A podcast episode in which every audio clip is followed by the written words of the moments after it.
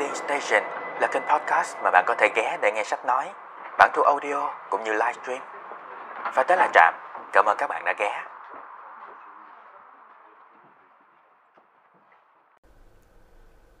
Ok, chúng ta đã quay lại với Chuyện Xứ Lang Biang, tập 2, chương số 2, tác giả Nguyễn Nhật Ánh. Dạ, chưa đọc tên tập 2. Tập 2 là gì? Biến cố trường Đămri. Biến cố ở trường Đămri. Dạ. Và tôi là Trạm.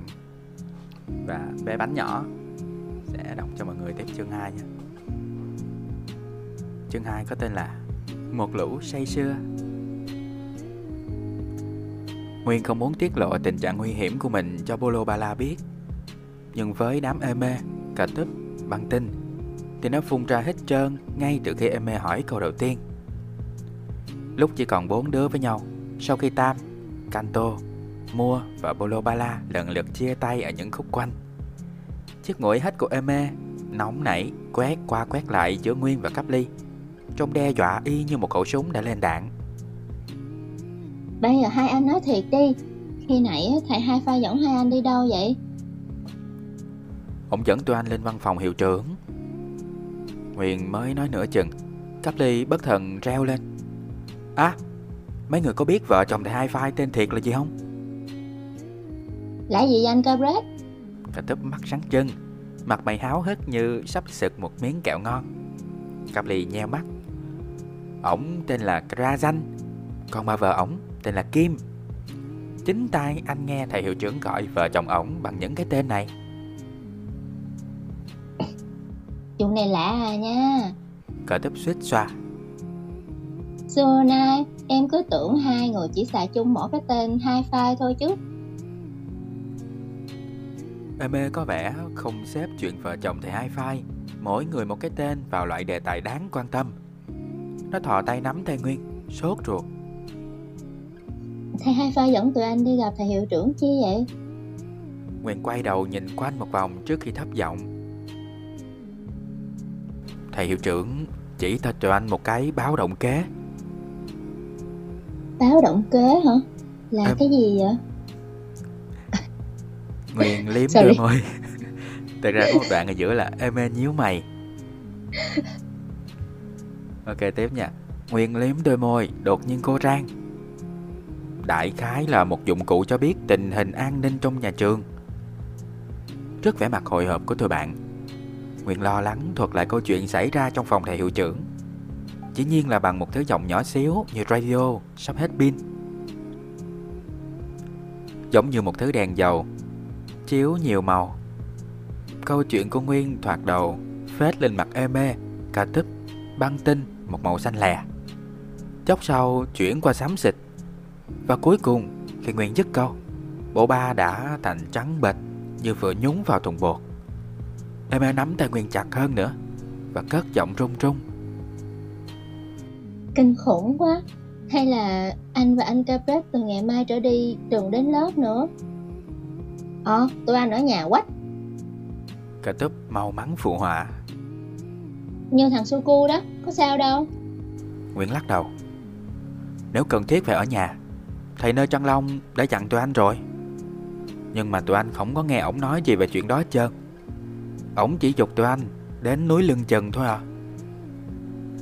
Chiếc mặt nạ màu trắng trên mặt của K'tub rơi mất khi nghe nhắc đến cái tên ngọn núi. Thay vào đó là màu đỏ của một thứ củ cải để quá lâu ngoài nắng. Phải nói là nó nhột nhạt kinh khủng khi nhớ đến lời tuyên bố bạc mạng của mình. Lời tuyên bố mà ngay vừa lúc thốt ra, nó đã biết chắc là lời hứa lèo, khi chính nó cũng không biết núi Lưng Chừng ở đâu và làm cách nào mà dẫn xác đến đó. Êmê thở dài, giọng xa xăm bất lực. Núi Lưng Chừng hả? Thầy N'Trang Long nói là nếu tụi anh mà nuốt được quả táo vàng ở núi Lưng Chừng vô bụng thì chẳng sợ cóc gì mấy tên sứ giả của phe bên kia. Kaply hùng hổ làm một tràng, nhưng đến phút chót, cái chuẩn bị phun ra những từ mà cả thầy Haifai lẫn thầy N'Trang Long đều cấm học trò nhắc tới, nó bỗng chột dạ, nói chớ đi. Chỉ có con nhỏ Băng Tinh là tỉnh queo. Bà em bảo một quả táo vàng ở núi Lưng Chừng có thể giúp một phù thủy bình thường có năng lượng pháp thuật xấp xỉ với cái sứ giả của trùm Bastu. Riêng khả năng tiếp nhận pháp thuật ở trình độ cao thì tăng gấp 10 lần. Phục hồi trí nhớ nữa. K'tub nghĩ trong bụng. Nó cố hết sức để đừng thốt ra thành tiếng. Nó cảm thấy sượng sùng nếu mở miệng nhắc tới chuyện đó vào lúc này. Băng Tinh ơi! Êmê kêu lên bằng giọng thảm thiết. Nhưng vấn đề là núi Lưng Chừng nằm ở đâu trên thế giới bao la này? Băng Tinh xoáy vào mắt Kaply. Thầy hiệu trưởng kêu tụi anh tới đó. Không lẽ ông không nói tụi anh biết núi Lưng Chừng nằm ở đâu? Có chứ, Kaply trả lời mà mặt xệ xuống. Ông bảo núi Lưng Chừng nằm ở Lưng Chừng. Nghĩa là sao? Băng Tinh và Êmê cùng ngơ ngác buột miệng. Có nghĩa là hòn núi này không có nằm trên mặt đất. Kaply giải thích với một cái nhăn mặt, nhưng muốn bảo rằng thiệt sự thì nó cũng cóc hiểu thầy N'Trang Long muốn gì ở tụi nó khi chỉ dẫn lấp la lấp lửng như vậy. Để trưa về em hỏi ba em. K'tub chen ngang bằng giọng điệu quả quyết đến mức có thể tin là nó đang tìm cách lập công. Em nghĩ ba em thế nào cũng biết. K'tub có vẻ rất tin tưởng vào ba nó, mà ít ra thì nó cũng cố tỏ ra như vậy. Và tụi bạn không có cách nào khác hơn là đành phải coi niềm tin mong manh của K'tub như một thứ mồi lửa để nhen lên một chút hy vọng ấm áp trong lòng. Mặc dù trong thâm tâm, đứa nào cũng dám cá 10 ăn 1 rằng nếu mà Pháp Sư Caton mà biết được núi Lưng Chừng ở đâu thì tụi nó sẵn sàng đi đầu xuống đất nguyên cả đám. Bữa trưa hôm nay có vẻ thịnh soạn hơn thường ngày. Chưa ngồi vào bàn, Kaply đã khoái chí nhận ra ngay điều đó. Bên cạnh những món ăn quen thuộc như món thịt khoanh sinh vật nguyên thủy, món xà lách trộn và món canh đựng trong những cái đĩa bạc lớn có chân, hoặc trong những tô làm bằng chất liệu giống như là đá mã não, chạm trổ cầu kỳ, là hai cái khay to đùng chất ngồn ngộn những thứ ngó tựa như là bị sợi. Nhưng mà sự hớn hở của Kaply lập tức tắt ngọm khi nó vừa đặt mông xuống ghế đã chợt bắn người khi cả đám mì sợi đột ngột vươn lên khỏi chiếc khay và uốn éo như một bầy rắn con. Ủa, cái gì vậy?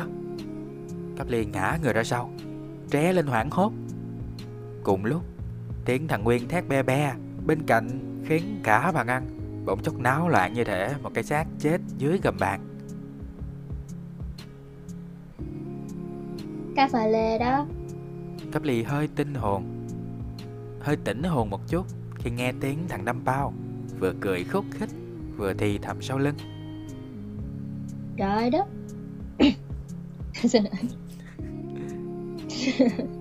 Trời đất, cà phà lê mà anh không biết hả?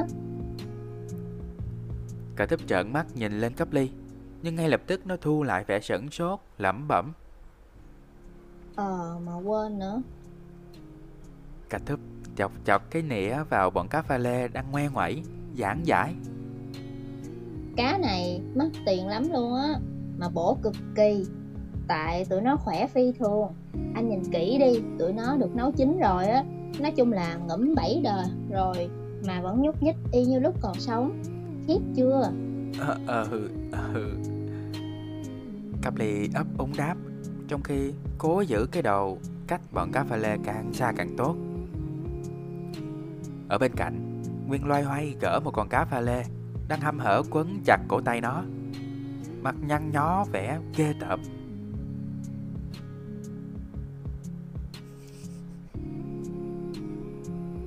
Ăn đi tụi con.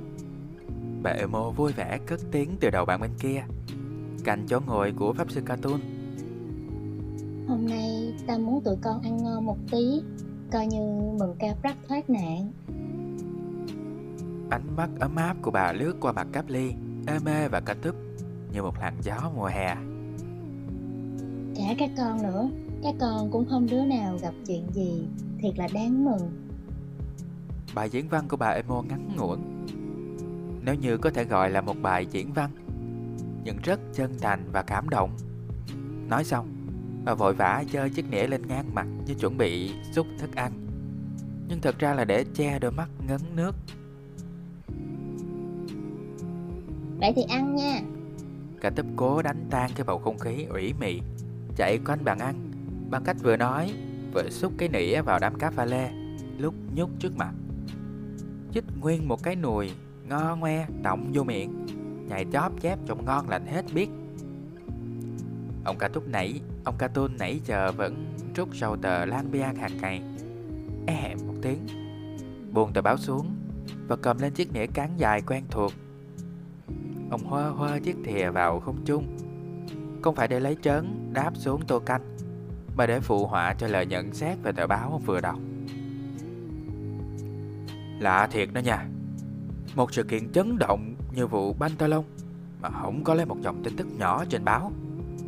Không biết mấy cha trong ban biên tập làm ăn cái kiểu gì. Ông cáu kỉnh xúc một thìa đánh tõm vô tô canh, làm bắn tung lên một mớ nước, giọng bực dọc. Ngày mai dứt khoát phải đặt mua thêm một tờ tin nhanh NSND. Chị em mua à?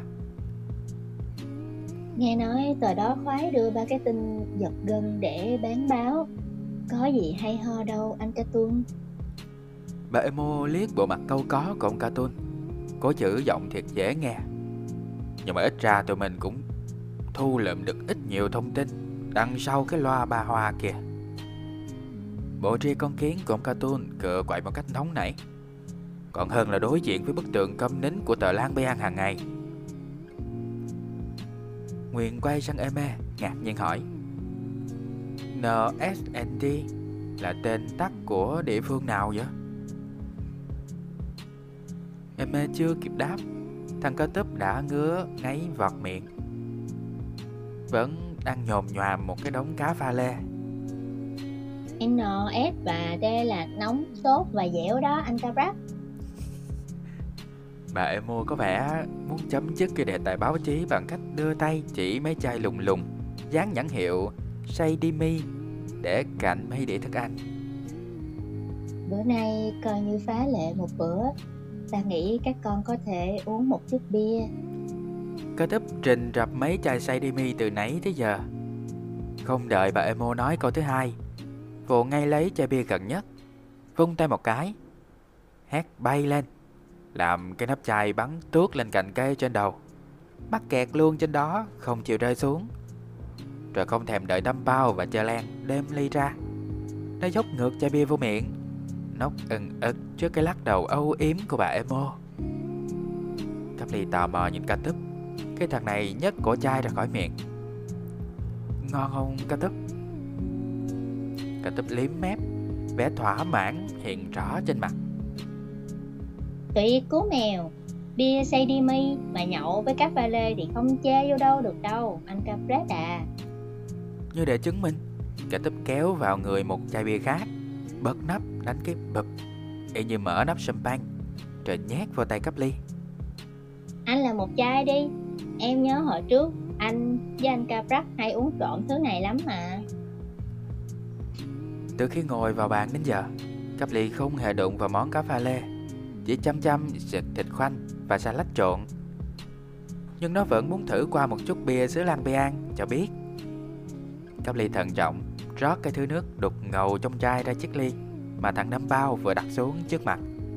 Rồi cùng với sự thận trọng như thế, nó dè dặt nâng ly lên và rón rén nhúng môi vào thứ chất lỏng khả nghi đó. Bia Sadimi có vị ngọt ngọt, chua chua, y như nước trái cây lên men. Nói chung là cũng dễ uống.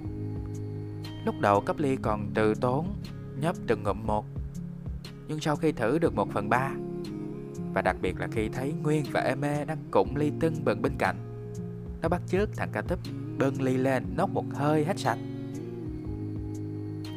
Bọn trẻ vừa ăn vừa uống, cười cười nói, âm thanh mỗi lúc một lớn. Bầu không khí chẳng mấy chốc bị nóng nung lên như một lò rèn. Thằng K'tub quất chai bia thứ 3, người đó phừng phừng và bắt đầu nhớ đến vụ quan trọng của mình. Ra ơi! Nó cất giọng chưa hẳn đã lè nhè, nhưng mà hoàn toàn không còn giống cái giọng của nó thường ngày. Ba có biết núi Lưng Chừng nằm ở đâu không ba? Núi Lưng Chừng hả? Pháp sư Caton trợn mắt, suýt chút nữa đã mắc nghẹn nếu mà ông không kịp ho một cái và phun tóe nguyên một bầy cá pha lê chen chúc trong cổ họng. Con hỏi núi Lưng Chừng chi vậy? Không lẽ con định đi tới đó hả? Tới đó thì sao hả ba? K'tub hỏi lại bằng cái giọng quầu quậu. Rõ ràng là nó không khoái cái thái độ của bà nó chút nào. Như tránh ánh mắt của thằng con, ông Caton nhìn vu vơ đi đâu đó phía trên đầu, tay vê vê rìa mép. Bà nghĩ tốt nhất là con nên từ bỏ ý định ngông cuồng đó đi, K'tub à. Sao lại ngông cuồng? K'tub ré lên, mặt đỏ cay. Trong đó rõ là do men rượu, hay là do tức giận, hay là do cả hai. Bộ ba không muốn phục hồi. Bộ ba không muốn phục hồi trí nhớ cho anh Capra với anh Capra sao? Tất nhiên là ta muốn rồi, con trai à. Ông Caton cố cất giọng chịu xuống, khẽ liếc K'tub một cái rồi lại vội vã nhìn đi chỗ khác. Nhưng mà núi Lưng Chừng không phải nơi muốn là có thể đến được. Con sẽ tìm ra cách. K'tub bóp chặt chai Sadimi trong tay. Có cảm tưởng là nó chỉ quậu thêm một chút nữa là chai bia vỡ nát. Chỉ cần ba nói cho con biết núi Lưng Chừng ở đâu. Phải chi ta có thể biết hòn núi ấy ở đâu. Ông Caton thở dài. Dáng người cao lỏng khổng của ông như xẹp xuống.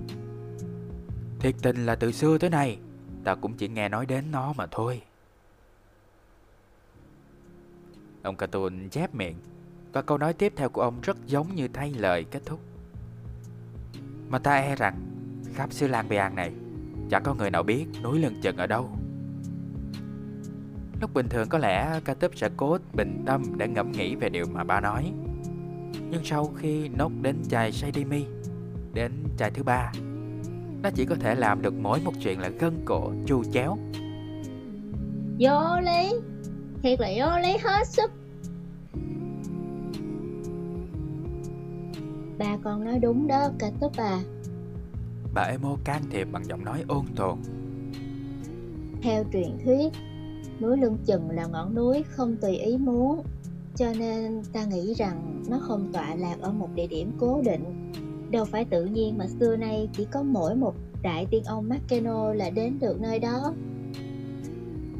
Rồi gì coi, dù thế nào thì tụi con cũng sẽ đến được nơi đó, K'tub tức tối nói. Đối với anh Caprac và anh Caprac bây giờ không chỉ là chuyện phục hồi trí nhớ. Nếu không hái được mấy quả táo vàng á. K'tub phun ào ào. Đang phun ào ào, bỗng thấy hai chân đầu nhói. Nó giật mình ngó xuống, thấy Nguyên một bên, Kaply một bên. Hai đứa đồng loạt đưa chân đạp lên chân nó. Nó liếc mắt qua trái qua phải, tỉnh rượu ngay lập tức khi bắt gặp cái nháy mắt kín đáo của Nguyên và Kaply. Mặc dù không hiểu tại sao hai đứa này không muốn mình nói huỵch toẹt mọi thứ trước mặt ông Caton và bà Êmô, K'tub vẫn lật đật tọng thêm một nồi cà phê lê vào họng để tự bịt miệng mình lại. Buổi chiều, Băng Tinh mò đến phòng Nguyên và Kaply, đã thấy K'tub và Êmê ngồi túm tụm ở trỏng. Nguyên ngồi tựa lưng vô thành giường, có vẻ đang phân trần, chan chở một chuyện gì đó. Nếu ba em và dì Êmô biết thì càng tốt chứ sao anh Caprac. K'tub vừa nói vừa cầm tay Nguyên lay lay như bắt thằng này phải trả lời ngay thắc mắc của nó. Không nên, K'tub à, Nguyên tự thốn giải thích. Thật sự mà nói, ba em và chị Êmô không phải là đối thủ của các sứ giả dưới trướng Bastu. Em cũng thấy rõ cách đây mấy ngày, cả hai đã bị Bantalon làm cho hết nhúc nhích một cách dễ dàng như thế nào rồi. Chưa kể lần này sự việc này xảy ra trong khuôn viên của nhà trường. Ba em và chị Êmô có muốn can thiệp cũng chẳng làm gì được. Nói tóm lại, họ chỉ biết đổ thêm lo lắng thôi. K'tub dán mắt vào mặt Nguyên. miệng há hốc như nuốt từng lời. Cảm thấy chuyện Nguyên và Kaply ngăn không cho mình xì tùm lum trong bữa ăn là một chuyện quá hiển nhiên. Cả K'tub lẫn Êmê hoàn toàn không hay biết chút gì về những hành tung khả nghi của pháp sư Caton và bà Emo, nên dĩ nhiên cũng không hiểu được lý do thật sự đằng sau cú đạp của Nguyên và Kaply tại bàn ăn. Trong khi đó, mặc dù tin rằng pháp sư Caton là người đã lừa Bantalon vào trọng, Nguyên và Kaply vẫn không thể bắt mình làm như không nhớ tới những gì mà tụi nó nghe và thấy trong nhà kho bữa trước. Vì vậy, cho đến chừng nào chưa khám phá ra được nhiệm vụ bí mật của pháp sư Caton, tụi nó luôn cảm thấy mối nghi ngờ đè nặng ở trong lòng. Và ông Caton trong mắt tụi nó giống y chang một dấu hỏi bự chảng. Sự xuất hiện của Băng Tinh lập tức khiến câu chuyện kết thúc nhanh hơn, nhất là khi vừa đung đầu khỏi cửa, Băng Tinh đã bô bô: Em đã hỏi bà em rồi, anh Kaprak, và bà em cũng nói giống y như thầy N'Trang Long rằng lối lưng chừng xưa nay vẫn nằm ở lưng chừng. Chán thiệt tình. Đôi mắt Êmê chợt lóe lên. Tại sao mình không đi hỏi đại tiên ông Mackeno ha? Ngài đã một lần đến đó rồi, chắc chắn là ngài sẽ... Chẳng chắc chắn chút nào hết chị Êmê à. K'tub phản ứng ngay, cứ như thể Êmê vừa cù vào nách nó. Chỉ chắc chắn mỗi một điều là đại tiên ông Mackeno không trẻ hơn thầy N'Trang Long và phù thủy thượng đẳng Băng Xua chút xíu nào. Mà mấy người già nói chuyện như thế nào thì chị cũng biết rồi đó. Lúc nào cũng ra vẻ ta đây bí mật đùm đà, úp úp mở mở, nghe mà sôi máu. K'tub cáu tiết một lèo. Nó nói năng như thể Băng Tinh là một thứ bàn ghế vô tri gì đó, đại khái là không biết nhột khi nghe người khác động đến bà mình. Êmê nhìn K'tub còn khóe mắt. Nói như em là chúng ta định bó tay à? K'tub trả lời bà chị bằng cách thò tay vào túi, rút ra một cái ống màu sắc lè loẹt. Bọn nhóc nhận ra ngay là cái ống siêu cảm ứng, một trong những sản phẩm đắc ý của Suku.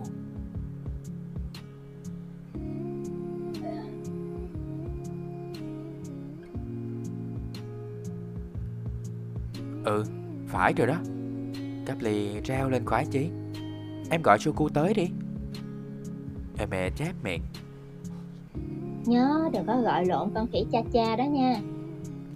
Êmê treo chưa dứt câu, K'tub đã chỏ miệng vào cái ống, hét tên thằng bạn ầm ĩ. Một tiếng bụp vang lên, làm khói xịt tứ tung. Và trước những cặp mắt hồi hộp của bọn trẻ, thằng Suku hiện ra cười toe toét. Nhưng nó chưa kịp lên tiếng chào, đã lập tức ngã oạch một cái, đầu dọng xuống nền nhà một cú quá mạng. Các bọn hoảng hồn xô lại, thấy một bàn chân của Suku còn kẹt trong chiếc ống siêu cảm ứng, lúc này đã tuột khỏi tay K'tub.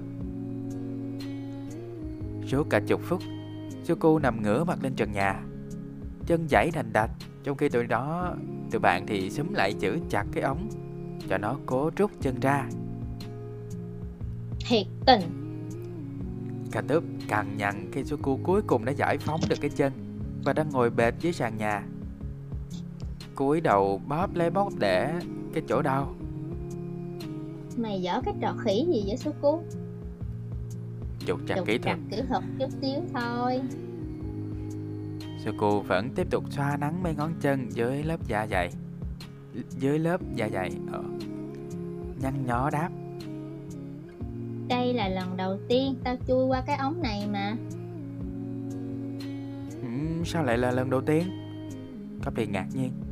Bộ khi chế ra cái ống này em không thử qua hả Suku? Có chứ anh Kapret, nhưng lúc thử thì ngon lành, đến lúc làm thiệt không hiểu sao lại vướng víu tùm lum á. Suku vừa đáp vừa lồm cồm bò chạy. Nó đảo mắt một vòng, mặt ngẩn ra. Ủa, bữa nay có chuyện gì mà... Kaply cắt ngang sự ngạc nhiên của nó bằng câu hỏi huỵch toẹt. Em có biết núi Lưng Chừng ở đâu không?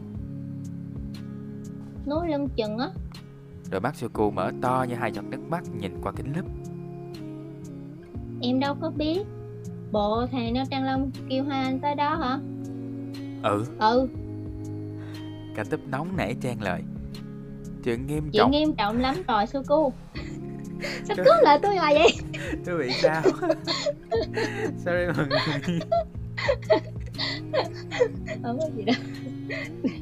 Tôi hơi lớn tiếng sorry. Mày phải nghĩ cách giúp Ankabret và Ankabret mới được. Không đợi Suku vặn hỏi, thấy lông mày thằng này vừa nhướng lên, K'tub đã nhanh nhẩu thuật lại câu chuyện về cái còi báo động. Về cái báo động kế. Giọng căng thẳng, như thể chính nó chứ không phải Nguyên đang bị tay chân của Trùm Bát Tu rình rập. Vậy thì phải đi ngay, Suku nói giọng lo âu. Nó quay mặt nhìn Nguyên và Cấp và hỏi đúng cái câu hồi sáng mà Băng Tinh vừa hỏi Kaply. Thầy N'Trang Long kêu tụi anh tới đó, không lẽ ổng không nói cho tụi anh biết núi Lưng Chừng nằm ở đâu? Ổng chỉ nói núi Lưng Chừng nằm lơ lửng giữa trời thôi. K'tub lại lấu tấu và đáp, bà của Băng Tinh cũng nói y chang như vậy. Mà nếu mày hỏi ông mày, chắc ông mày cũng không chịu nói rõ ràng hơn, phải không Suku? Suku như không nghe thấy K'tub. Nó nhìn lên trần nhà, làm như bản đồ chỉ dẫn nằm đâu đó ở trên đó, miệng lẩm bẩm. Lơ lửng. Như thường lệ, cái thằng Suku bắt đầu có vẻ tưng tửng. Tụi bạn nó đều tự trách chửi im lặng và hâu hấu nhìn nó như thể chờ xem một cái đầu thứ hai sắp mọc ra. Trong bọn, chỉ có K'tub là sốt ruột. Thấy Suku trầm ngâm lâu lắc, nó không có dám lên tiếng, nhưng mà cố ý thúc mạnh vào thành giường, làm phát ra tiếng động lịch kịch.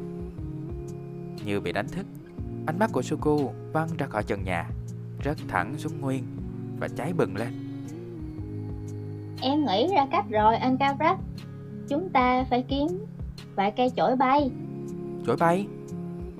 Nguyên ngẩn ngơ. Phải có chổi bay mới được.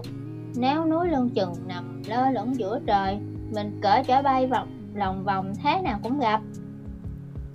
Nhưng mà anh đâu có biết cởi chổi, Nguyên lo lắng nói. Em cũng đâu có biết, Suku cười khì khì. Thằng K'tub cũng không biết luôn, tại nó mới học lớp sơ cấp 2. Nhưng ở đây Băng Tinh và Êmê lái chổi rất xịn, môn bay đã được dạy rất kỹ ở lớp trung cấp 1 rồi mà. Kaply xì ra thắc mắc, cố nén nãy giờ. Nhưng mà ở ngoài đường anh thấy có ai đi lại bằng chổi bay đâu. Suku vén lọn tóc sắp chọc vào mắt, khịt khịt mũi. Tại dân ở đây không thích xài chổi bay, họ khoái độn thổ hơn. Khi cần họ độn thổ, vừa nhanh vừa kín đáo, lại an toàn nữa. Cách đây mấy năm á, hồi loại chổi Win 95 mới ra còn bán giá khuyến mãi, thiên hạ cởi chổi bay rợp trời, không ngày nào là không xảy ra tai nạn. Sau một năm, sau khi 108 người bị chột mắt, gãy mũi, què tay, bẹo chân và 46 người chết ngắt vì bị cán chổi lụi vô mặt hoặc bị rớt thê thảm từ trên mây xuống đất. Người ta đâm ngán, chẳng ai dám xài chổi bay nữa. Hơn nữa, giá một cây chổi bay đắt lắm anh Capret à. Êmê lắc lắc mái tóc vàng, bổ sung. Càng ngày càng đắt. Suku thở đánh thượt, mặt xệ xuống như một tay lái buôn đang lúc làm ăn thua lỗ. Hồi chổi bay được sản xuất tại Trà giá còn rẻ. Hồi đó một cây Win 95 giá khoảng 15.000 Nucken. Còn bây giờ sức tiêu thụ giảm, giá tự nhiên cao vọt. Cây Win XP mới ra giá gần 100.000 Nucken. Cây Win 2000 cũng đã 80.000 Nucken. Ngay cả loại chổi Win 286 củ xì, sút cán gãy gọng, chỉ thích hợp để quét chuột. Bữa trước em đọc trên một rao vặt của tờ Lang Biang hàng ngày, thấy lão Kapui khùng điên nào đó cũng hét giá tới 30.000 Nucken luôn á. Thiệt hết biết. Mày làm ơn phát biểu cho phấn khởi chút đi Suku, K'tub hừ giọng, đã bắt đầu cảm thấy mất kiên nhẫn trước bảng giá mà Suku liệt kê. Nói như mày, không lẽ cái chuyện chổi bay chỉ là chuyện nói cho vui? Yên chí đi, Suku vui vẻ đong đưa đôi mắt sáng. Lát nữa tao và mày sẽ đi thuê cửa tiệm bay lên nào của mụ Kiba, không loại chỗ nào là không có. Giá của mụ không thể nói là rẻ, nhưng dù sao cũng không vượt quá khả năng của tụi mình. Khả năng của mày thì đúng hơn. K'tub nhăn mũi. Tao đâu có đồng xu ten nào. Suku đáp trả bằng câu nói của K'tub, bằng một cái nhún vai, rồi vội vàng nắm tay thằng này kéo ra cửa. Đi. Kaply nghệt mặt nhìn theo Suku và K'tub khi hai đứa vừa khuất sau cửa phòng. Như người ngủ mê vừa bừng tỉnh, nó đột ngột hét ầm, vừa hét vừa quýnh quýu, co cẳng chạy theo, nhanh đến mức cái chộp của Nguyên chỉ chạm phớt vào chéo áo của nó. Anh đi nữa. Kỳ Bo là một mụ phù thủy dơ giấy kinh khủng, mặt mụ giống hệt như là quả chưa khô, ngó nhăn nheo tàn héo hết biết, răng thì bằng khè như không bao giờ biết đến bàn chải đánh răng. Chiếc áo trắng trên người của mụ y như thể nhặt từ hố rác lên, vừa ngã màu đất, vừa lợn cợn những vết đen đen tựa như là cứt dán hay là cứt chuột gì đó. Khi Suku, K'tub và Kaply ló đầu vào cửa tiệm bay lên nào của mụ Kiba, mụ Kiba đang đứng quay lưng ra ngoài, bặm môi, quơ chiếc chổi khắc rành rành nhãn hiệu Win 286, quét bụi trên mấy chiếc kệ chất ngổn ngang đủ là chổi bay. Nghe tiếng động, mụ giật đánh thót một cái và quay phát lại. À, các con trai đi đâu đây? Nở nụ cười niềm nở hiện ra trên mặt của mụ, cùng với một câu hỏi. Chắc là muốn thuê vài cây chổi để đi du lịch dã ngoại phải không? Vâng ạ. Suku lễ phép. Tụi con muốn thuê loại chổi bay nào, bay cao nhất và xa nhất ấy. Mụ Kiba vung cái chổi te tua trên tay trước mặt bọn trẻ, làm cho bọn trẻ ho sặc sụa vì bụi sọc vào mũi.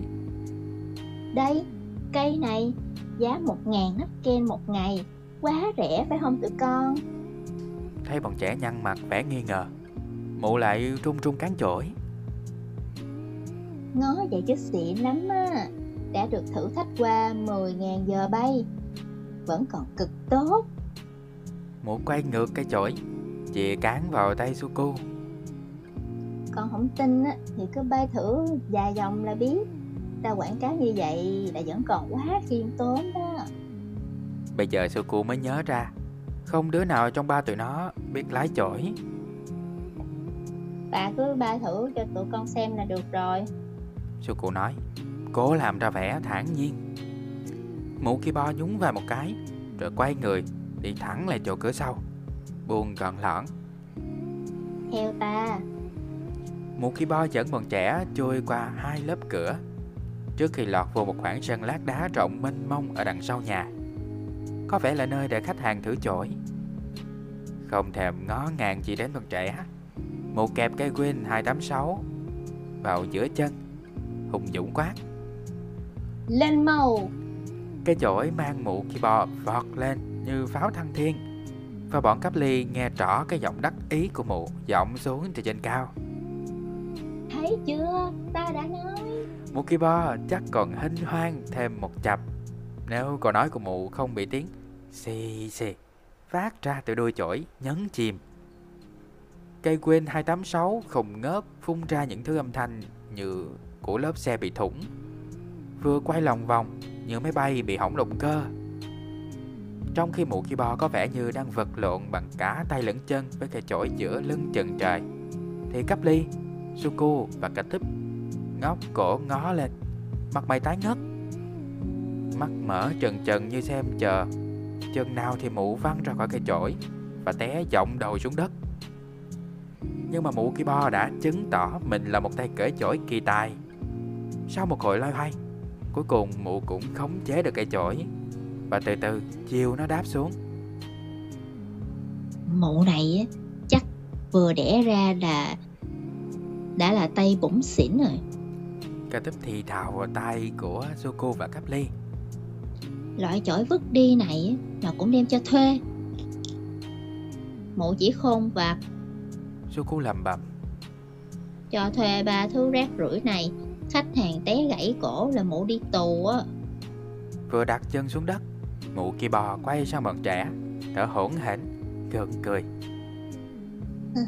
Thiệt ra thì cây chổi này hơi tả một chút. Ta chỉ lấy các con 500 Ken một ngày thôi, giảm giá 50% lận đó. Suku lắc đầu, giọng dứt khoát. Không, tụi con không lấy cây này. Bà còn cây nào tốt hơn không? Mukibo quơ tay một cái vào khoảng không. Trong tích tắc, cây Win 286 của mụ biến mất. Thay vào đó là một cây chổi khác, dài hơn, với những túm lông sặc sỡ.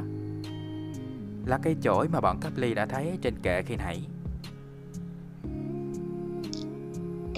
Cây này vậy, Win 95, 2000 Nukken một ngày. Suku nhún vai. Bà có loại Win XP không? Ủa, tụi bay xài sang quá ha.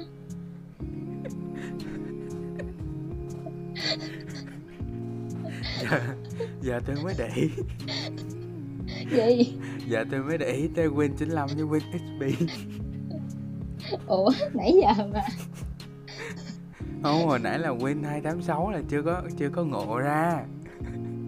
Đâu, hồi lúc mà thằng Suku nó báo giá là nó báo đủ loại mà. Ừ ha, không à, để. Hồi lúc nãy là bé trạm bọn Red Comment hay sao á. Đúng rồi á. Hello bạn Ánh đã khen giọng của bé Bánh nha. Nhớ follow bé Bánh nữa nha. Giọng nữ là của bé Bánh nhỏ, bé nhỏ. Cái gì ta? Tôi đang xài Win 11 nha mọi người. Ok, tiếp nè. Mụ Kiba nhèo nhèo mắt, không buồn gọi bọn trẻ bằng cái từ các con trìu mến nữa. Win XP giá tới 3.500 Nukken một ngày lận đó. Tụi bay thuê nổi không? Suku vỗ tay lên đùi, lên túi quần. Tụi con có đủ tiền thuê 2 cây mà. Tụi bay còn phải đặt cọc nữa. Mụ kia bò nhếch mép. Bộ mặt của mụ lúc này trông khó ưa kinh khủng. Lấy cây Win 286 chỉ phải đặt cọc 15.000 Nukken. Nhưng muốn thuê cây Win XP phải đặt cọc tới 50.000 Nukken. Thuê 2 cây vị chi là 100.000 Nukken. Tụi bay có đủ tiền không? 100.000 Nukken là 100 vỏ hến. Ngang giá một cây Win XP mới kích và gần bằng gia tài của một phù thủy hạng xoàn.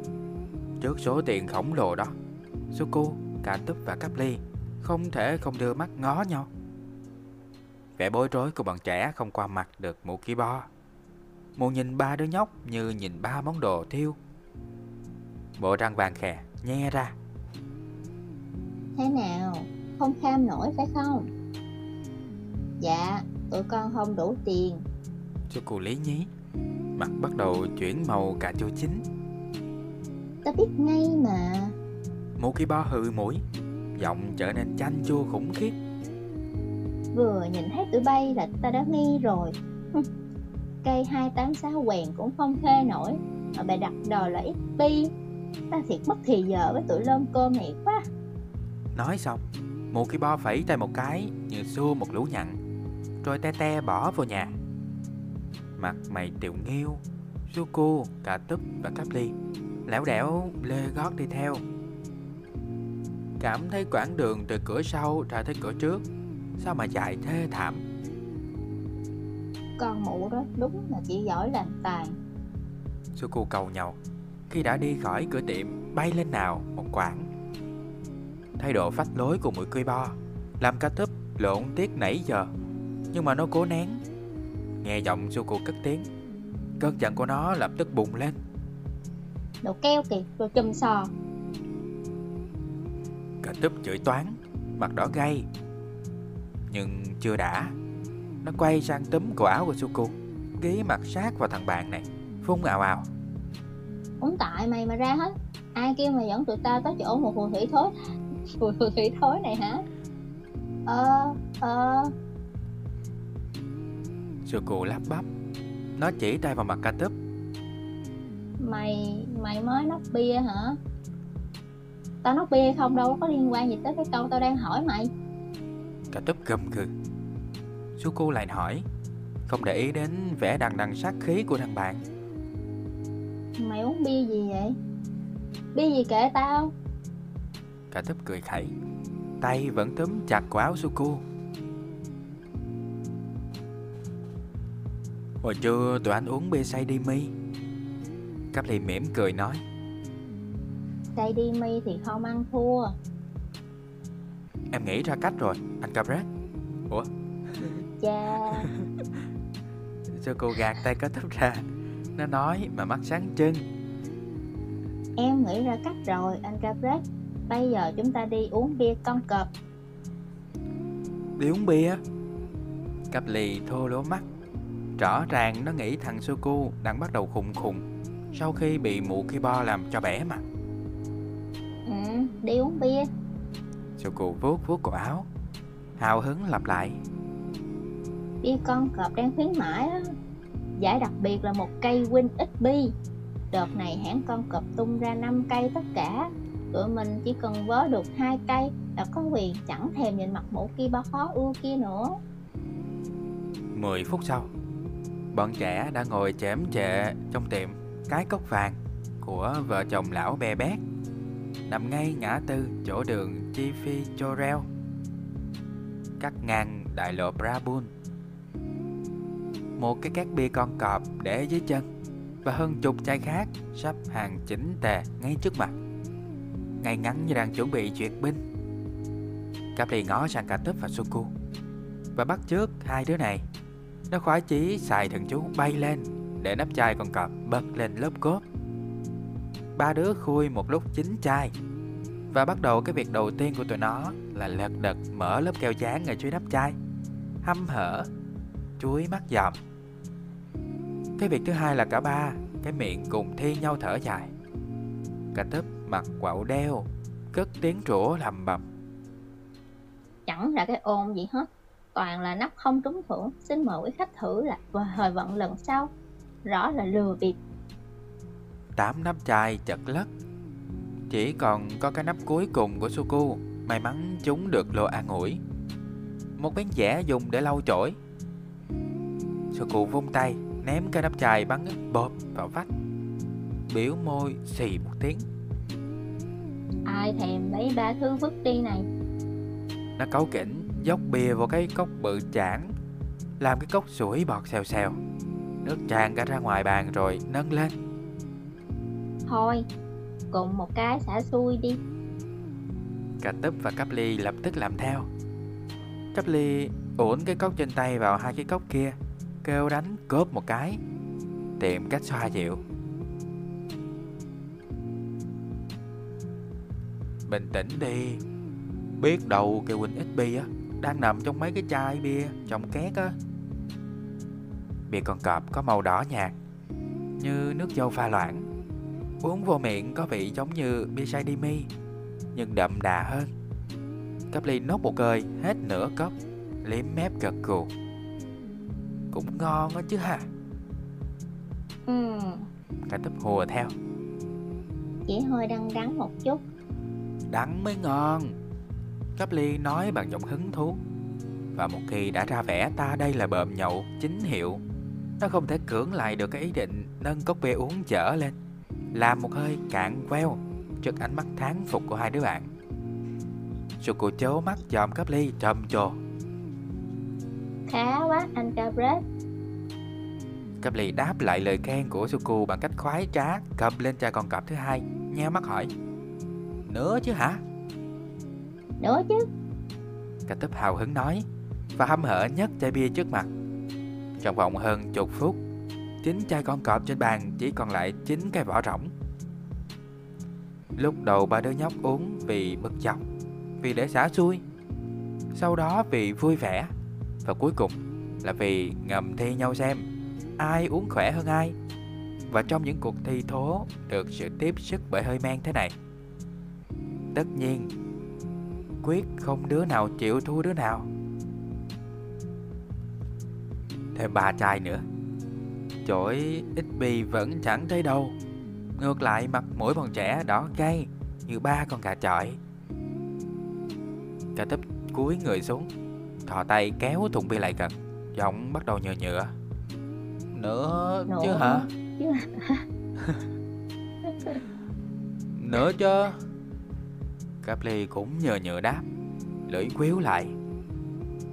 Suku mắt nhắm mắt mở, chĩa tay ngay thùng bia, lè nhẹ quát: Bay lên! Ngay tức khắc, người nó là bay lên khỏi ghế, cứ thế bốc dần lên cao. Và nếu không có cái trần nhà cản lại, chẳng biết nó còn bay tới tận đâu. Trong khi đó cái thùng bia vẫn nằm y xì chỗ cũ. Tao đã nói với mày bao nhiêu lần rồi mà Suku. K'tub ngước cặp mắt đỏ kè nhìn thằng Suku đang dính tòng ten chỗ ô cửa thông gió, lắc đầu nói: Là mày đừng có bao giờ dỡ ba thứ của phép lân cơn của mày ra. Kéo tao xuống đi. Suku nhăn nhó chụp dục. Người nó nhấp nhô và cọ sát sàn sạc vào trần nhà như một quả bóng bay. Lái nhái hoài. Được thôi. K'tub loạn quạng đứng dậy, quơ tay trên đầu. Lộn mèo một cái cơ nào. Như một vận động viên nhảy cầu chính hiệu, Suku đột ngột lộn bổng một cách ngoạn mục và xoay đủ 4 vòng trước khi đập một cú muốn dập mỏ vào cạnh bàn, khiến cả đống vỏ chai nhảy tưng tưng như muốn nhào lăn xuống đất.